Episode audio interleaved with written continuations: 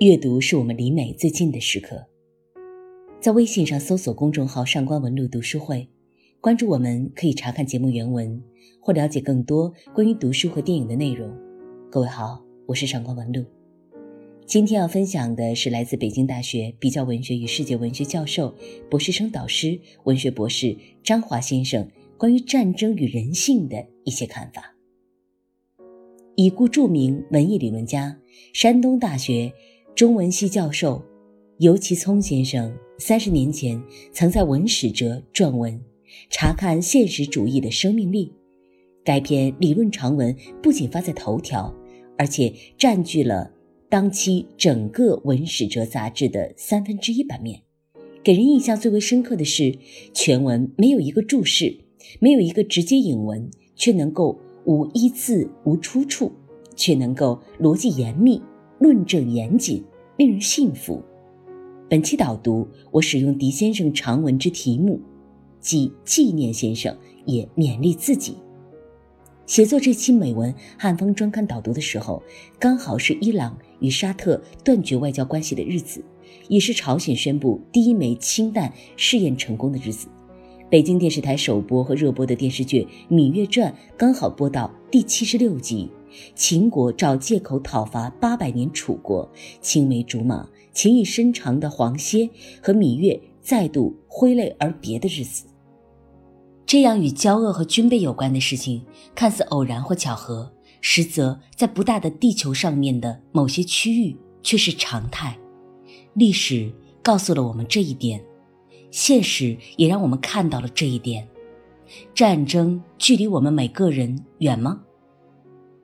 写下以上文字，我不知道是因为读了这期伊朗作者叶席的散文《战争离我很近》有感而发，还是因为看过暂居美国亚特兰大的作者张秀丽的《爱上一座城》心生向往，留意日常大事却形成了巨大的反差，亦或是因为细品以色列作者陆欢的又一篇作品《何以爱人如己》，引发了关于人性善恶的思考。但是无论是哪篇作品的引发，我都能够明显地感受到每位作者发自肺腑的用心写作。战争对于叶席来说确实很近，无论是时间上还是空间上都很近，以至于三十年后已经来到异国他乡求学、居住、生活了多年的他，仍然难以消除心头的战争痕迹。他用现实主义的笔法记述了一个真实的故事，描写了他的心路历程。他的诗，他的文，充满伤痛，又充满希望与热情。他写事，带着发自肺腑的情感，写情又有着故事情节的烘托，读来既能让人感受波斯文学的语言风格，又能领略今天伊朗的现实状况。战争离我很近中有一首诗叫做《在城市里》，他写道，城市里很乱，所有的街道都忧伤，还有人吗？比以前可怜茫然，人们脸上的歌已经死了，人们的行为自相矛盾。这是饱受战争创伤之后的一座城，这简直就是一座罪恶之城，没有人会真正爱上它。然而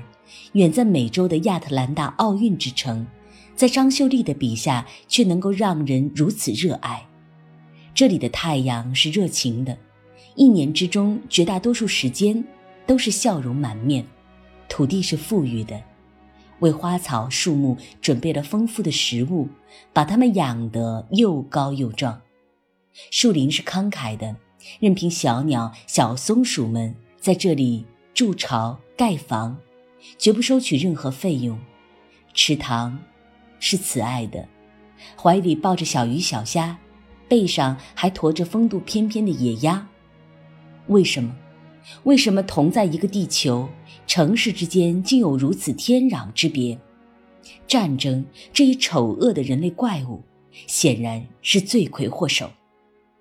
然而，人类如何去消除战争？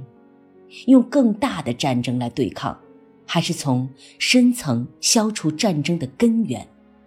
战争离我很近中还有一个关键词，在另外两篇文章当中也都多次出现，那就是爱。陆欢在上期文章中讨论了儒家的智慧，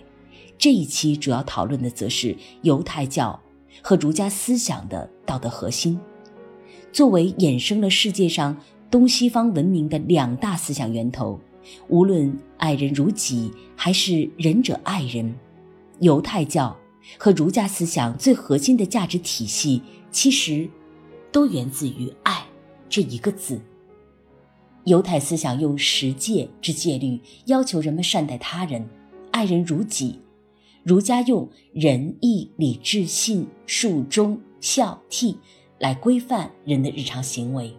要求己所不欲，勿施于人，